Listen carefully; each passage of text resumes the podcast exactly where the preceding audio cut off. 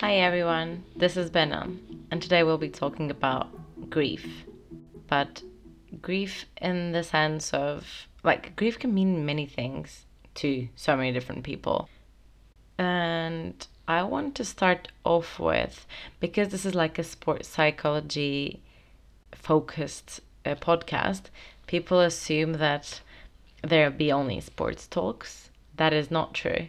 I, what I'm trying to do here is to show you that athletes and athletes' families go through exactly the same things that every other human in the world goes through. In fact, sometimes they they go through it heavier, and sometimes they go through it very. They go through it more silently because there is a pressure on their shoulders, and that's what we're trying to break here. I want to talk to you about some of the myths about grief. So let's start off with that. So, myth one is the pain goes away quicker if you ignore it. Let's talk about this for a second. Ignorance is never ever the answer about anything, especially when it comes to accepting something. And this is, let's take an example.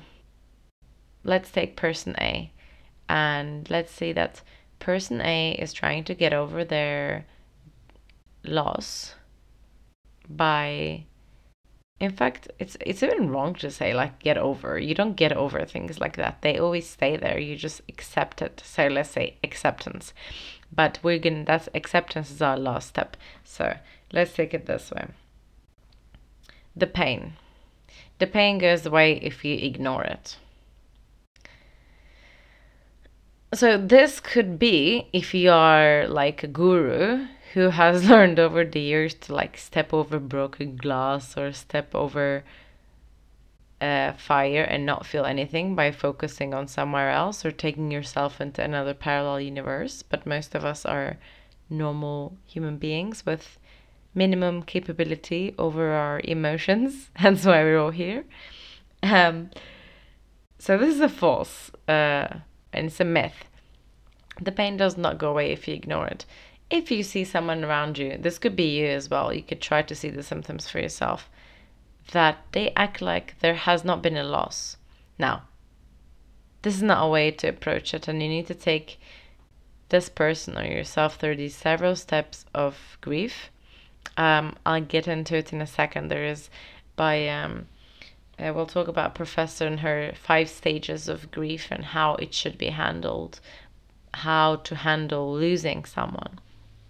Um, in fact, this was a podcast I've been.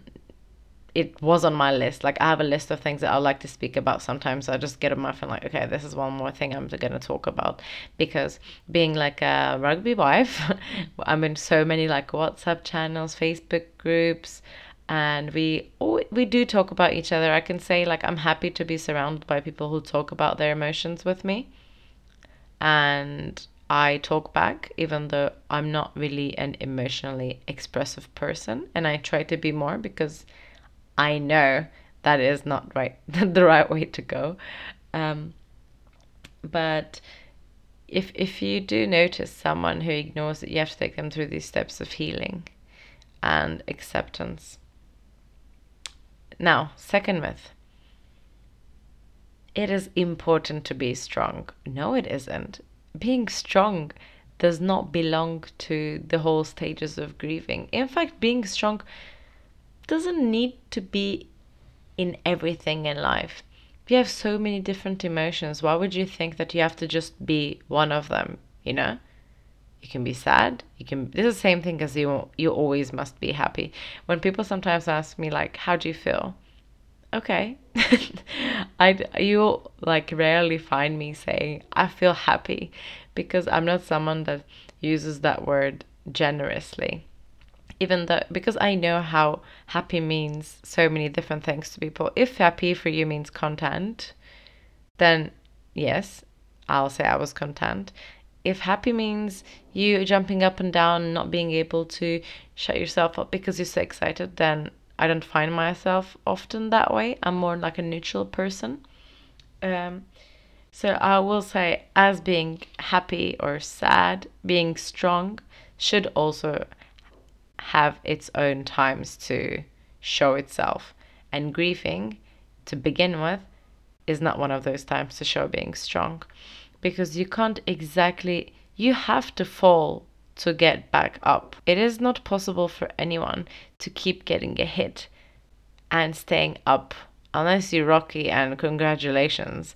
I really like to meet you. But talking about general public, you have to learn to fall down to learn how to get back up because you will never have experienced that. And that's how you'll actually find the strength. You can't just be strong. And you need to show you in in the grieving stages you need to show your real feelings.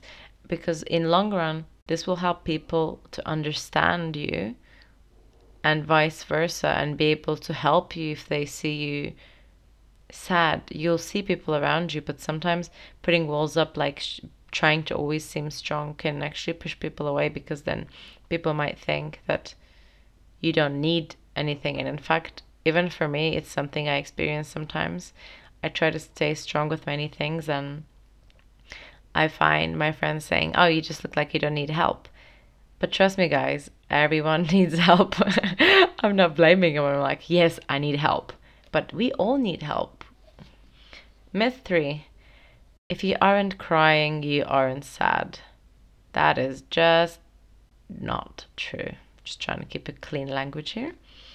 Some people show their emotions much differently than crying. In fact, crying isn't an emotion, crying is a way of showing your feeling. And the way you show your emotion can change in so many different ways. Um, grieving this is like the myth number four. People say grieving takes about a year. Who said so?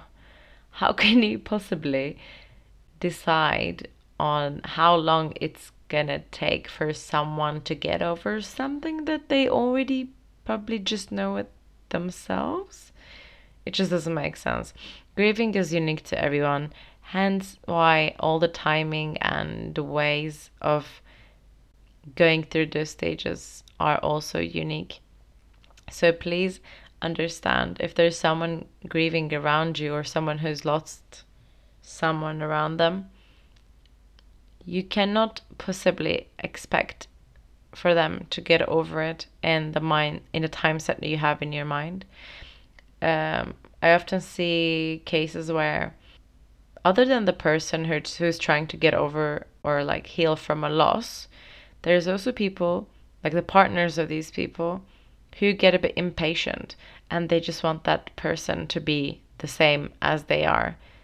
But what we need to explain, like make understand here, is that grieving is different for everyone. Hence, why the timing will be different, the way they share it different. The only way we can help to a person who's grieving is by being there for them when they need us to be and don't expect to be expect them to be anything. Not strong, not sad, not just don't expect. They're going through something already and they only need you there to support them. One of my favorite myths, in fact, this myth comes in many shapes and forms and different topics. Moving on means forgetting. Hold on. This can mean many things. First of all, if we apply grieving, because grieving doesn't only belong to losing someone, it, it can be a grieving of a job, job loss. It can be grieving of um, and and a divorce. It can it, you can grieve for so many things. But if I if you are listening and if you belong to the rugby crowd, I'm sure that you know a rugby player's career coming to an end will probably bring a grieving period of them trying to forget their memories because they shouldn't be forgetting their memories. Grieving doesn't exactly mean forgetting everything, like forget the way you live or forget the things we've done. That is definitely not a healthy way to approach uh, a loss. Moving on means accepting accepting that this has happened expecting there will be other consequences, accepting that there will be other opportunities for you. And the most important part of grieving is being in peace about it, being able to speak it, speak about it with the right person in the right time, and just feeling in your heart in peace with it. Many people um, look for different ways of finding peace in themselves and accepting the situation. Some people find their some people go to their religion and find peace in it. Some people go to meditation. Some people go to their loved ones. Some people go to their therapists. But there's so many ways to help you get through the stages of grieving and the more you're informed about it, the more you'll also accept yourself when you're grieving the attitude has to be I'm in peace the fact that this happened. I'm in peace that I can't change this. I am in peace that I'll create new opportunities myself. I'm in peace that life will bring better things for me. And along this way, grieving will bring many unexpected emotions, including hysteria or maybe just being over the top or like excessive shopping. It can come in many, many, many different forms. So expect that there will be unexpected emotions. Grieving process will be unique to you. It will not be like someone else's, not in any shape or form or time. You should seek out one to one support when you are in a time of grieving. You should not go through it alone. If anything can be said about grieving, even though it comes in many shapes and forms, it is very important that you don't go through it alone. Um, one of the other things that the research supports is that if you take care of yourself physically, it will support you emotionally. And there's a lot of research on it, but please don't take it as, oh, I have to hit the gym. No, you, you just do whatever feels right for your body and physically. Uh, one of the most important things I have to outline is it is important to understand the difference between depression and grieving. Um, you can look for symptoms such as depression will be more losing the will to live. Um, you'll experience slowness in your speech or in your bodily movements, and generally, uh, or you might be feeling suicidal. And then you should definitely seek for help. You should definitely talk to someone.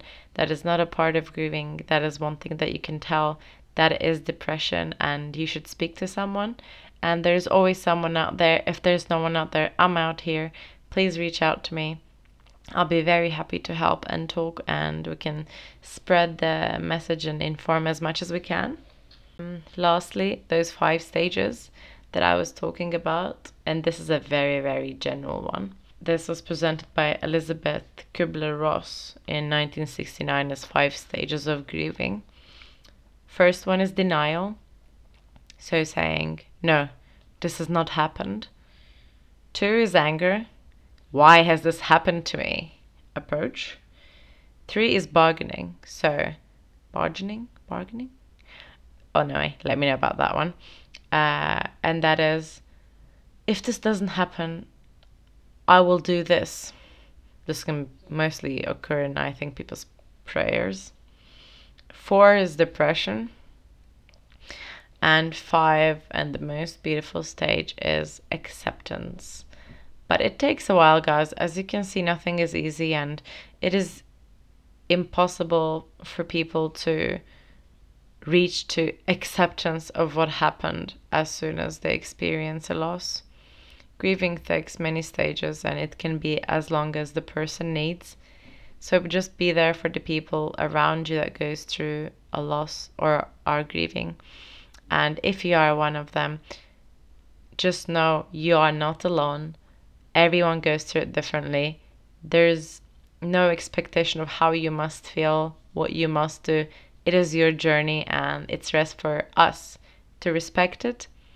So please don't make the situation harder on yourself by trying to change your emotions or put yourself put your emotions in a box where you have to maintain yourself or like you have to push down your emotions. It is your journey. take it slow, take it easy, and it should all be fine. Um, if you have any questions or suggestions, please DM me on Instagram at rightmindsc, and I'll see you in the next episode.